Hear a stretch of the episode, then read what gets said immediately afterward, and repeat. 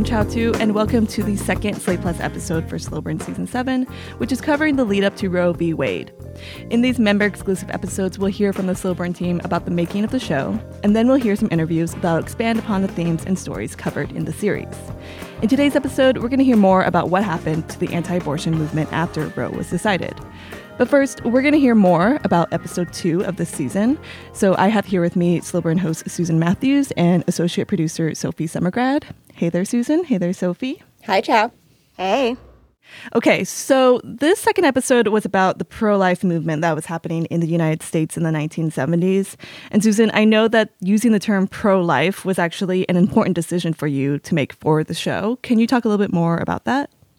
Yeah, of course. So, what I would say about pro life and right to life and like all of these phrases that we associate with uh, anti abortionists is I think that there are a few things to unpack. And the first is that the debate about what to call each side and who is calling the shots kind of happens after Roe is decided. Mm. Roe is decided in January of 1973. There's like a little bit of conversation about how each side should identify themselves before, but there really isn't even that much of a nationalized pro life movement that much before Roe. Like it's kind of in a very state by state place.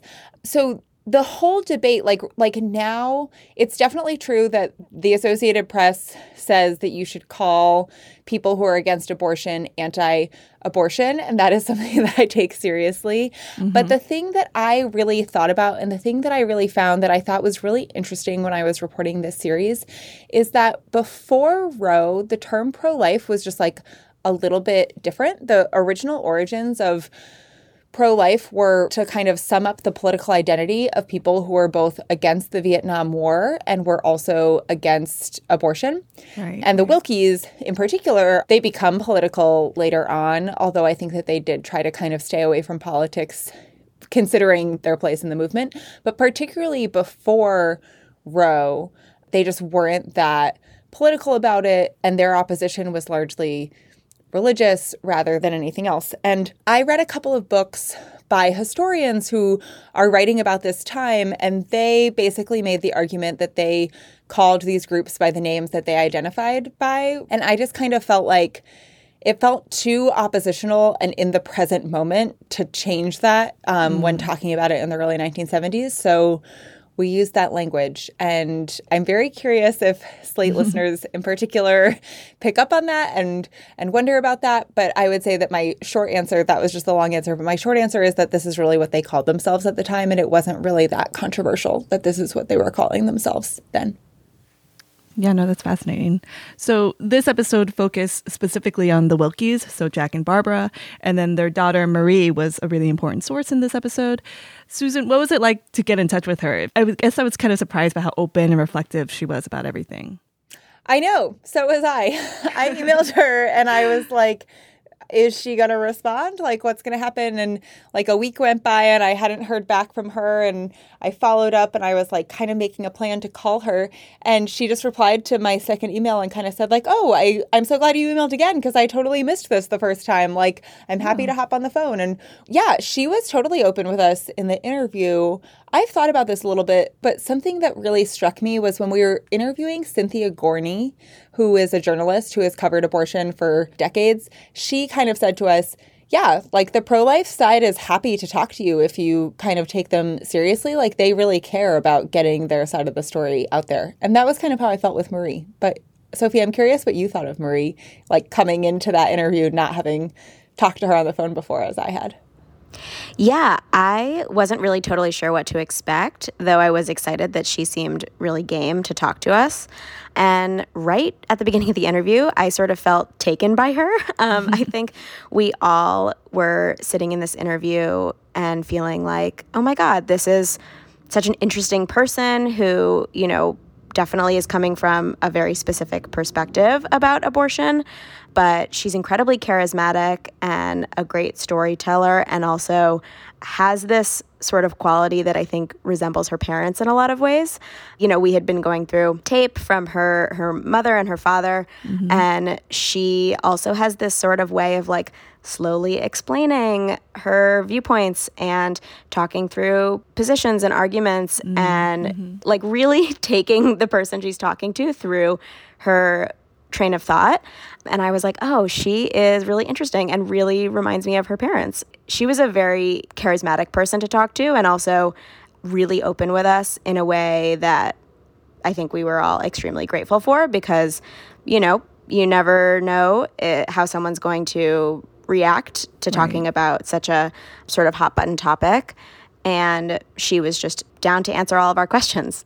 My number one favorite part of that interview, I didn't know going into it that she was the woman. I guess she was in college, uh-huh. so she was like 20, that she was the, the person on the cover of the handbook on abortion. Right. So there was just a moment where she told us that, and we were just, I was just like, oh my gosh, I've been looking at this book for so long, and it's you. yeah, we have a little chat going on the side in our interviews, and we were all like, oh my God, oh my God, like just floating, and we can't believe it.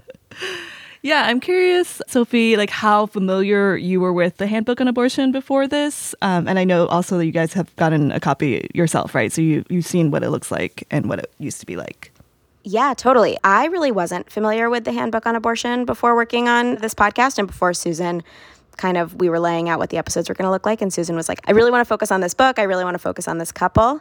And you know the book has been reprinted many times. Mm-hmm. it was first published in 1971 and Susan got a version from 1979 and we were you know looking through it. It's so fascinating but there's been material added to it in the years since it was first published and things have changed. You know obviously that's a post Roe book um, mm. and so we were looking for something beforehand and uh, I was scouring the internet uh, and found a version from right before Roe, I think in the fall of 1972 on eBay.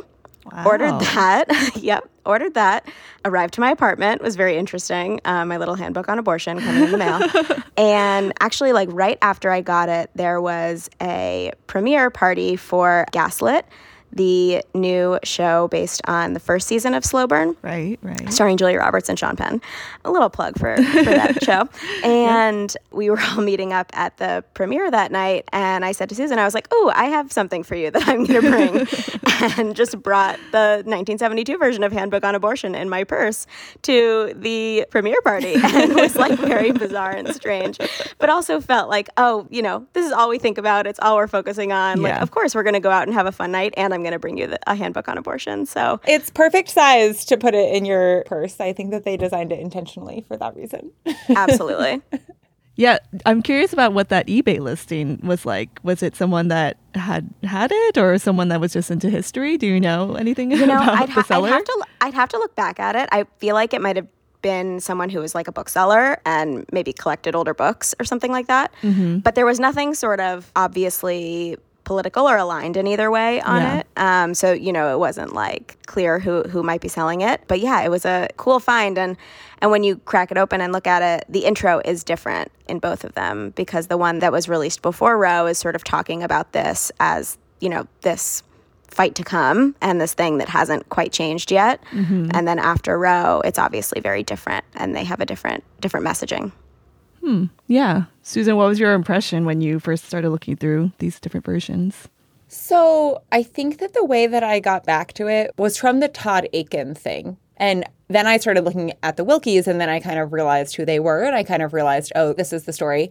And mm-hmm. I ordered the 1979 copy of the handbook like pretty early on and I had all these books about Roe and I was reading them and I had like that one off to the side and I was kind of like this is not just a history book. Like, this is going to be a different kind of book. I have to kind of wait until I'm in the right headspace to just kind of like engage with this. This was like definitely the toughest episode for me in some ways, I think, just because I think I'm like pretty on the record about supporting abortion rights. I knew it was going to be hard for me to approach it as a journalist. And I wanted to make sure that I was treating it fairly and all these things. And so, like, I first got the book, and when you open it, there are a few pages in every copy that are like color photographs, like special pages that are for photographs. So it's like when you read a biography and there are like the sections of mm, the photos yeah. in the middle, mm-hmm. it's like that. So it like opens up to those, except for these photographs are really intense photos of abortions. Yeah. Um, and so I just, it was like on my coffee table, like tucked underneath for a long time before I approached it. And I like finally waited and then I got into it. And it's so fascinating. It was so interesting to see, like, I think Sophie was describing before the parallels between how the, handbook is written and kind of how Marie explains things. Like there's kind of an approach of like very simple, like taking a step back, just like not being antagonistic, that in a very specific way. There's like a very detached but like calm manner to both of the things that is just it's totally distinct. I've never interacted with anything that feels like it before, honestly. Hmm. Yeah. Uh, so another story that I thought was really interesting from episode two was about George Michaels. So he was in the New York State Assembly and then changed his vote kind of at the last minute, and that helped expand abortion rights in the state. I hear that his family has been in touch with with you all. Yes. So I had heard the George Michaels story really early on. Too, it's something that's talked about a lot. New York was one of the really early states to legalize Right. abortion, and that story is so good, obviously. I mean, when you're doing this kind of work, you're constantly like, okay, that person was such and such an age 50 years ago. Like, I'm mm-hmm. probably not going to get to talk to them. But he had specifically mentioned that it was his children who convinced him to change his mind. And so we thought, like, this is an instance where we should try to talk to his children. So I had emailed both of his remaining living children in like February, I want to mm-hmm. say. And I never heard back from them. And then, like, two weeks ago, a woman pitched another editor here, Jeff Bloomer, and kind of said, like, I know that you're doing this podcast about the history of abortion. Oh, Our family has a story about the history of abortion. We'd love for it to be included. And myself and all of George Michael's other granddaughters have written this op-ed, and we just like really want you to consider it. And Jeff like forwarded it to me and was like, maybe not, but like maybe I don't know. Like he he basically knew that we were really far along in the process, so we weren't Right. going to be able to add anything else. But we knew that story. We have been telling that story, so it was just super exciting. Wow. Uh, I called her like that night or something and got a few more details about what that story was, and I'm working on an op-ed with her and one of her cousins that we're going to publish on on Slate. So by the time you're listening to this, it will probably be published on Slate.com. Uh, and it's just really cool to think about, in particular, like with these stories, they happen so long ago. So you wonder, like, who remembers them, who talks about them, and in this family, they talk about it for sure. Yeah, it's kind of interesting though, like knowing that he talked about the family connection, and then now we're still like you still have this family talking about it. Like that is pretty cool. Yeah, and I think it's an incredibly emotional thing for them too. I remember Susan passed along the email, and I mean, there are a million things working on this project that have made me cry um, at random times. But one thing, I'll just read like one line from their email if that's Yeah, okay. yeah. This is from one of his granddaughters, again, like 15 granddaughters, just kind of amazing that this person had such a huge family. And she said, We benefit from his political sacrifice, and we want to inspire politicians to consider what is more important to them than holding on to their political seat. Someday their granddaughters will thank them like we are doing today. Wow. Yeah, and it just it like really hit me of this man truly gave up his career, his mm-hmm. work, his life to do something that he felt was right for everyone and his family and that he has this like beautiful crew of granddaughters that want to thank him today and still talk about it. And you know it's this like family story and it just feels like that's very important to keep in mind and to still be thinking about now of just like the legacy that you could mm-hmm. potentially leave not necessarily in your successes and in your success in staying in office but the difference you could make for the people in your life and the people you represent. So i thought that was just really beautiful and i cried reading it the first time. So Understandably. But going off of something that Susan was also talking about earlier, you know, there was a lot of, that, of research that had to be done in, for this episode. And Sophie, I'm sure you really had to dig in through a lot of like pro life material and content. Like, what was that like for you? Was there anything that was surprising about digging into this period, looking back at it, reading that sort of stuff now? Yeah, I mean, I think this was a heavy episode in a lot of ways, in part because so much of this episode is about how the Willkes used photographs and mm-hmm. images. And so, you know, it's not just like reading an article about them or kind of taking in text information. Really, a big part of this is looking at images. And, you know, I remember like we'd kind of be sending images back and forth to each other via Slack and being like, hey, I have a photo. Like, are people open to seeing this right now or not? Kind of like checking yeah, in yeah. because it is really intense. And I think the other thing too is we are so used to seeing fetal images today. We're so used to seeing ultrasounds and people posting their sonograms on Instagram or, you know, whatever it looks like. And for people in these years, like that just wasn't common to be able to see a fetus in utero. Mm-hmm. And then on top of that, abortion is incredibly private and so oftentimes you you know you'd never expect to see a photo of what that looks like. So for the willkes to collect and publicize images of fetal remains it's heavy and it's intense. Mm-hmm. i think one thing that really surprised me actually digging into this period and into kind of this conversation this episode has a lot to do with religion and the sort of backlash. And you expect i think the way that you know conventional wisdom has gone oh, Catholics are against abortion or certain religions are against abortion. But there were a lot of, especially clergy members, we don't really get into it in this episode, but there was something called the Clergy Consultation Service mm-hmm. that popped up in these years where you had members of clergy from different denominations and different faiths who would help refer women to get safe abortions. Um, so they'd kind of vet these providers. They'd, you know, do their best to obviously like make sure everything was safe both for medically for the people going and also for maintaining some sort of level of anonymity and, and secrecy. But these members of clergy were like, our job is we have people in our congregations, parishioners who need help, and we are supposed to be able to provide help and advice and counsel. Mm-hmm. And so it's sort of, I don't know, like coming into it, I always just kind of, you know, it, we talk about this issue in such a polarized way now, but I think it was much murkier and much more complicated then. And so you have these people who you would maybe never expect to be at the forefront of demanding safe and legal abortions and actually helping people getting abortions themselves, not just talking about it. So I thought that was really, really interesting. Susan, was there anything in particular that surprised you when you were researching this period? I think that for my part, what I would just want to say is that, like, my extended family is all very Catholic, but my immediate family is not. And I was just totally raised to think that abortion is is a right and is fine and all these things. And I really wanted to actually understand what the other side thinks and why. Mm-hmm. And mm-hmm. I think that the way that Sophie is describing how we interacted with the images, how we interacted with each other about the images, to me, it answers that question. I hope, like, why do people feel so strongly about this? And, like, how did it come to be that this is so polarized and this is how it feels to people? Like, I really do think that I came to understand that. And like with Marie Willke Myers, who is just such a generous person talking to us, like to really experience that deeply held belief being talked about not from a point of like aggression or argumentation, but just from a point of like, this is what I think and why. I found that to be extremely valuable. And so that was kind of something that I was hoping would happen going into it. And I was just like kind of nervous. It's it's hard to have these conversations. I definitely reached out to people who learned that I worked at Slate and said that they didn't want to talk to me anymore, mm. um, which was a bummer.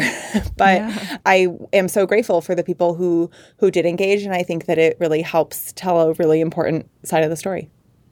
Yeah, I agree. I mean, I think it was really fascinating, and so actually for the rest of this episode we're going to hear more about the anti-abortion movement and kind of basically what happened after roe was decided so susan you spoke with jennifer l holland who is an assistant professor of u.s history at the university of oklahoma uh, she wrote a book in 2020 called tiny you a western history of the anti-abortion movement and so you two spoke about, you know, what happened to the anti-abortion movement and how it became so intense and at times violent. So let's listen to that discussion now.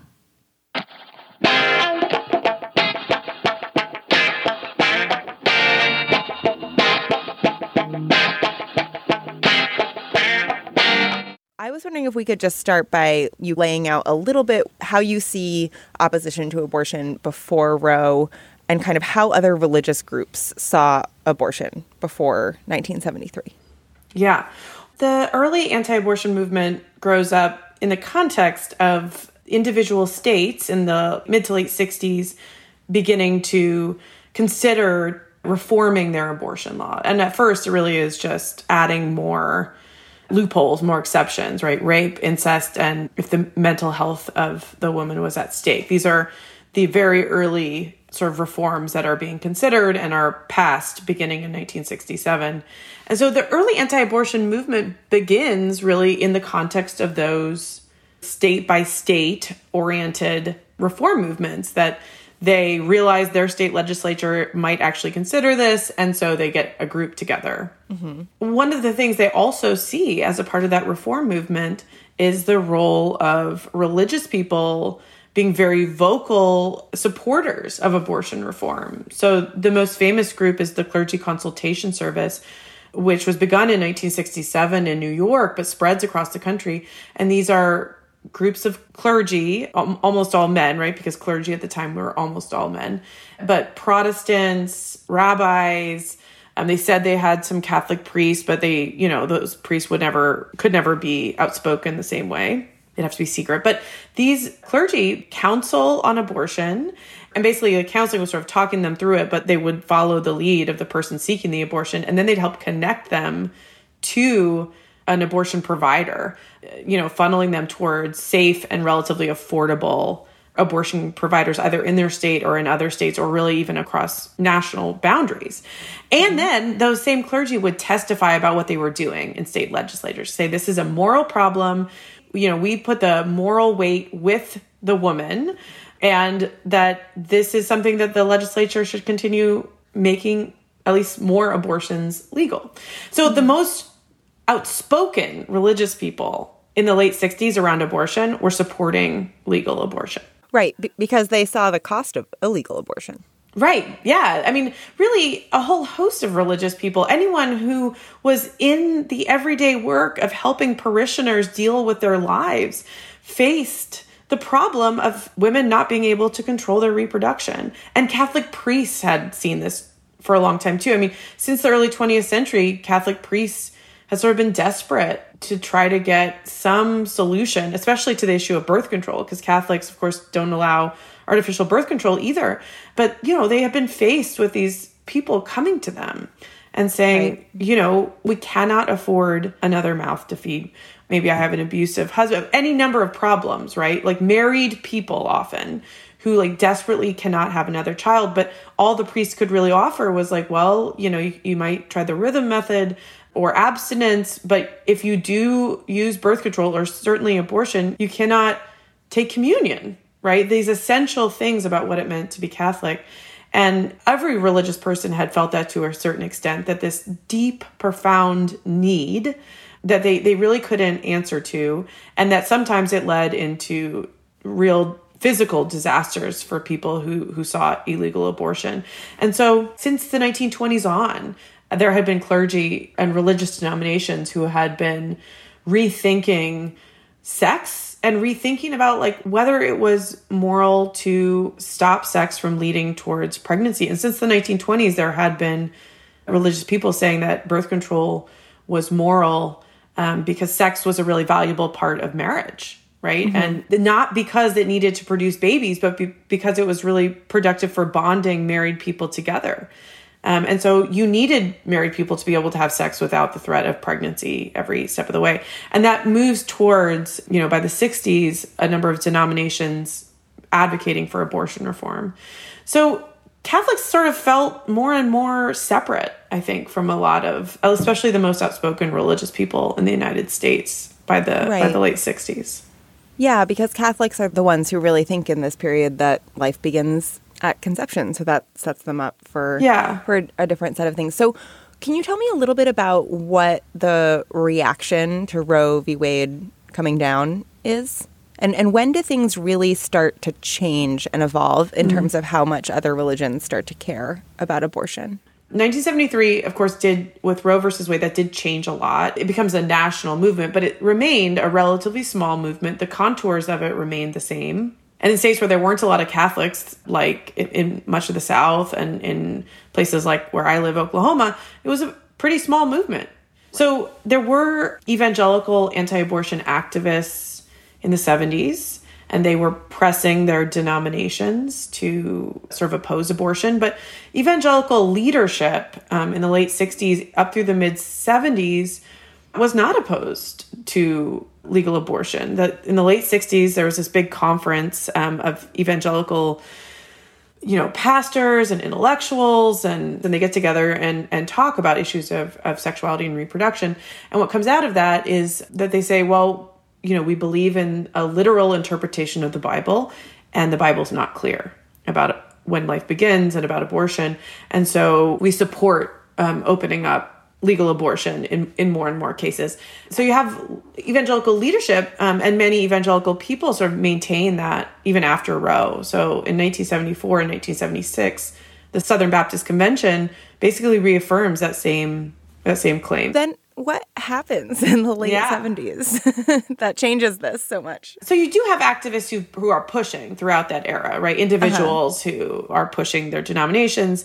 And then there's this other thing happening in the 70s with a lot of evangelical denominations. They are in the midst, as were Catholics um, in the decade before, in the midst of massive change. Um, within their denomination. So, a lot of uh, fundamentalists are sort of remaking a lot of evangelical denominations in the 70s, pushing them into more rigid, sort of theological territory and more conservative political territory. So, this is this broader change that's happening in a lot of evangelical spaces. And then by the late 70s, this on the ground work of uh, evangelical anti abortion activists really co- starts to come to fruition, right? That it actually starts pr- to produce results. But it's can produce results because these communities are changing in a whole host of ways. And now it sort of fits in sort of a broader evangelical space in a way that it hadn't. In the 80s and 90s, opposing abortion almost comes to be a defining part of what it meant to be evangelical um, for white mm-hmm. evangelicals. But that was a, a product of some grassroots political work, but also the fact that these denominations are changing in in broader ways. What are some of those ways? Like, is there a specific story that you know of that kind of illustrates how this transformation happens and how it how it kind of tees up and sets up this situation? I think in the 80s and 90s that is more familiar to people, where you know opposing abortion does become one of these like really defining characteristics mm-hmm. of what it means to be evangelical. So this movement is incredibly strong at not just making verbal arguments, but really conveying them and really putting them into the intimate spaces of everyday life. So there is a film in the late 70s that goes around and it's whatever happened to the human race. It's very much an anti-abortion film and it sort of circulates among Francis Schaeffer, which is this famous uh, evangelical theologian, and they take it around all these communities. And it you know it has these images of um, i think one of the famous ones was sort of dolls in the dead sea sort of evoking all of the fetuses who died from abortion. But after this evangelicals really move these kinds of arguments into the lives of evangelicals, and so much so that they become a part of so many pieces of evangelical life. So, for example, a man, I forget his name, but he, he was from Colorado, but he came up with this idea of these kind of evangelical um, haunted houses that you could put up around Halloween ideally they'd bring in people outside of evangelical communities but what they found were evangelical and fundamentalists were the already people were you know were the ones who actually came. But rather than just a regular haunted house it was sort of a, a haunted house that would lead you through some things that were you know sort of more haunted house variety things but they would get you towards sort of the terrors of sort of modern society and it would culminate in this scene of an abortion. This like deadly you know this oh, very oh, wow. bloody yeah. Um, sometimes they would like throw body parts at the audience. Um, i mean and, and so this initially began just as this one guy's idea but it spread. And so like people across the country you know evangelical churches across the country would host these similar type of haunted houses that would culminate in this like gruesome terrifying abortion scene. That's so fascinating because one of the things that we're talking about in this episode is about just how the Willkes used fetal imagery, but this mm-hmm. is like so the next level of that, yeah. like in terms of visceralness. Well, what the story is about this movement is that it does begin with the Willke photos and other types of early ephemera, but it spreads. The pictures are perhaps the cornerstone, but the movement is so innovative about creating new kinds of fetal imagery and taking it into all these spaces. So the haunted house might bring people in for Halloween, but they also come up with these like little tiny plastic fetus dolls that weren't bloody the way that a lot of the pictures were and you could give them to kids right you could pass them mm-hmm. out at mm-hmm. fairs you could take them into sunday schools you could take them into public schools and you have buttons and t-shirts and balloons and i mean the movement just the kinds of tools really centered on visualizing the fetus and also making arguments about abortion they just expand and proliferate in the 80s and 90s and thousands and it really sounds like it becomes like kind of part of an identity, yeah. like if you're wearing the pins or doing yeah. doing that. So one question that I had, my understanding is that it's really in the 80s and maybe particularly the 90s where the idea of protesting outside of clinics takes mm. off. In addition to that, there are these moments of like relatively ex- extreme violence, like several mm-hmm. cases of, you know, anti-abortion protesters killing providers. Yeah how does it get from these like creepy haunted houses to this really extreme confrontational mm-hmm. movement? Well, they always protested, but you're right. The tenor of the protests changes significantly in the 80s and 90s. And that's a product of the fact that these movements have been working for over a decade. They've been doing all this really important work, but they haven't been successful.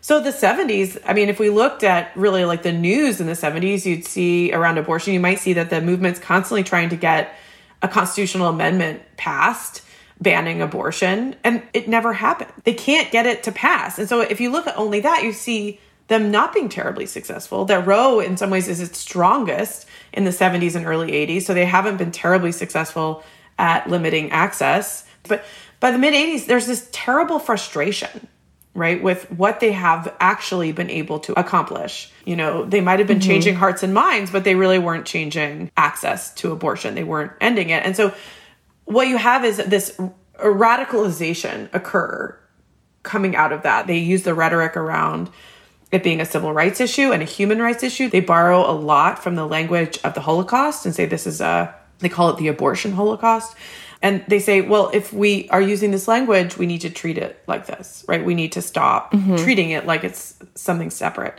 And so you have, especially evangelicals lead a lot of the more radical movements, but Catholics join these movements. They're very much a part of this. Even though someone like Randall Terry leads Operation Rescue, it doesn't mean that it's an only evangelical movement. Catholics mm-hmm. are as disillusioned with what they've been able to accomplish. And so you have not just protests, right, but this really broad harassment um, that occurs in the 80s and 90s where constant harassing phone calls, glue in the locks, that you might burst in and chain yourself to something inside the clinic. There might be arson, there might be, you know, following a abortion provider and protesting outside of their home, or sometimes even going to the abortion provider's kids' schools right? There's just mm-hmm. this incredible wide range attack. I mean, really a, a, campaign of terror in some ways. I mean, because even though people are murdered in this period, every single abortion provider, especially in freestanding clinics, is getting threats of murder. So this is this is a born out of frustration about really what they had been able to achieve, and especially when the rescue movement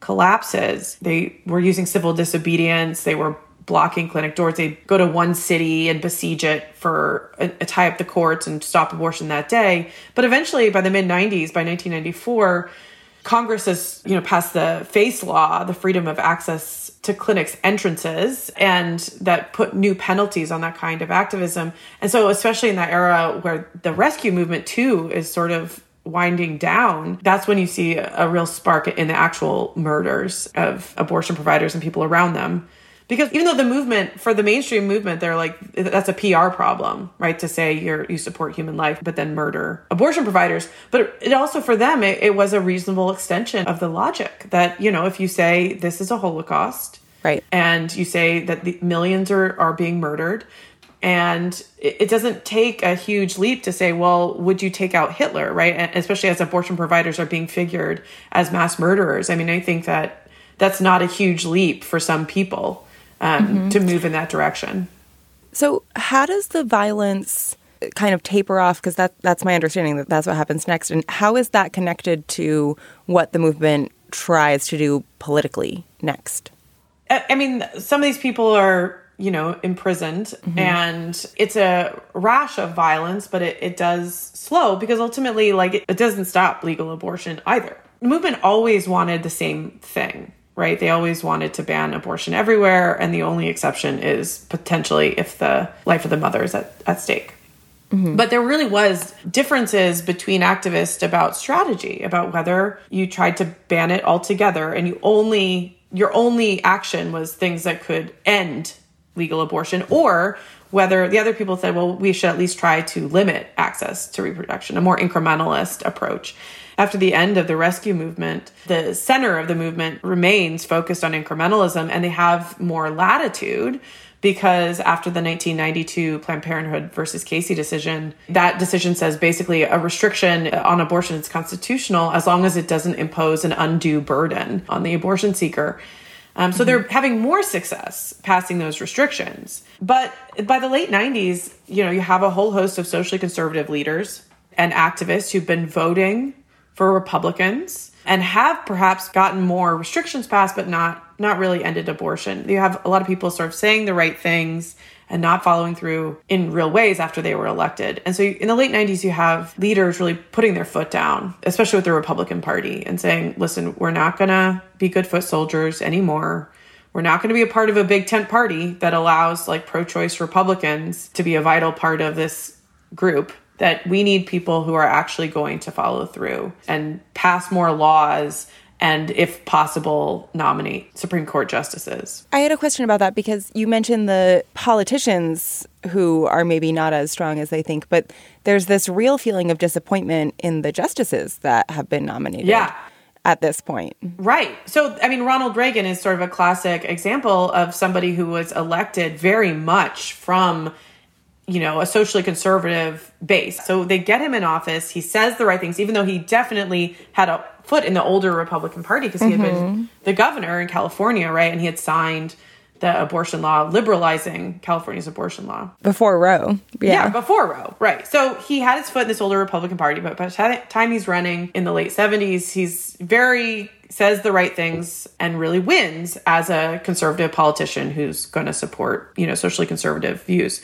But when it comes to nominating a Supreme Court justice, he says he wants Sandra Day O'Connor, and the anti abortion movement tells him, especially the one in Arizona, right, which is where she was from. They knew her, and they said, She is not our justice, right? She's mm-hmm. not the guy we want. And Reagan ignores them and nominates her anyway. And so you can see how even Reagan, who very much was you know, elected with them. He he says the right things, but he didn't follow through mm-hmm. in the way that they hoped he would. Yeah. So getting into the 2010s, it seems to me that they become more focused on the justices and the Supreme Court and in supporting politicians who are more on their side about what needs to happen there. Is that right? They always were geared towards electing people who agreed with them. Mm-hmm. At first, it's not clear what party is going to be their partisan vehicle, but they realized pretty early on they need a party to be their party. And in the late 60s and early 70s, right, Catholics were, white Catholics were by and large Democrats. Mm-hmm. But by mm-hmm. the mid 70s, it's clear that the, the Democratic Party isn't going to be their party, um, that it's more sympathetic to feminists and in 1976 is when the Republican Party first puts an anti abortion plank on its platform. They didn't have as much political power at that point. They were good voters, but they weren't able to push their elected officials to do more. Like Roe was stronger then, so there was less possibility to do much more. But in the 21st century, just see the, the power of this group grow and also that you have them sort of putting more lines in the sand that they weren't going to be supporting Republicans who didn't do this. And even though they were a minority, they were an incredibly powerful minority because they would come out to vote. Many people would vote on this issue alone. You didn't have to give them much in terms of policy, right? And right. so they were a really useful voting base. So even George W. Bush, you know, you can see the effects of that. That was the era when Congress was pushing through this like quote unquote partial birth abortion ban. And then the 2010s, you have um, these wave elections that elect a large number of Republicans, but they're also a different kind of Republican than mm-hmm. had been elected in the past in many cases, um, or more of them were. Now you have people who were either sincerely committed themselves to opposing abortion or like President Trump, they they knew who their base was and they knew what they needed to do. Okay, so we're expecting this decision in Dobbs, and thanks to the leak, and also just thanks to the arguments, et cetera, like it seems pretty likely that Roe will be overturned. Mm-hmm. What do you think that will mean to the religious right, and like what do you think they will want to do next? This is a huge victory. I mean, I think we can state that strongly enough, right? Roe has been the thing they've been trying to overturn and really the big the biggest hurdle, the thing that protected abortion in every state, at least mm-hmm. to a mm-hmm. certain extent. And without that, half of US states will pretty quickly or immediately ban abortion.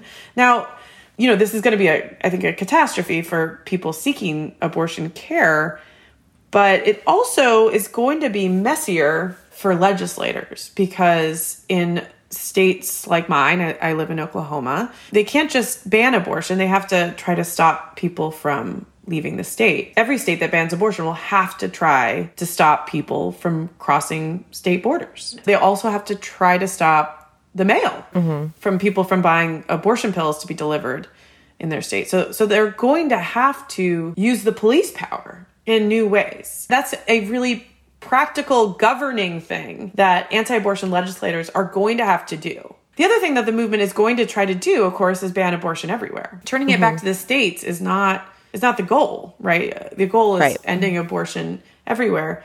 And so they will have to either try to get some sort of federal law passed. Uh, that that will be one possibility, or they'll take another case up to the court and ask the mm-hmm. court to protect fetuses as citizens under the 14th Amendment. Well, Jen, thank you so much for your time. I really appreciate it. Sure thing. Okay, that's it for this week. Thank you so much for listening and for being a Slate Plus member. Please tell your friends about Slow Burn, and we'll be back next week.